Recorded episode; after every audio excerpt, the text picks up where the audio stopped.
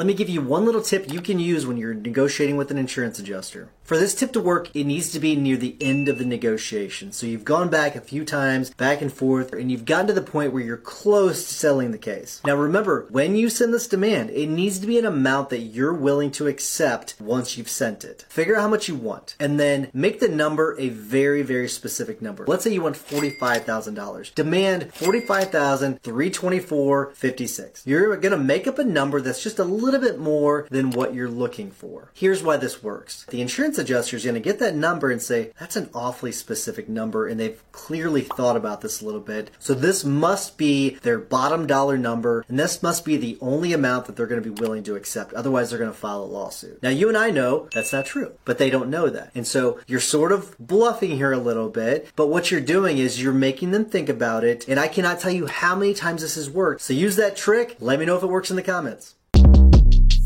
Short Cast Club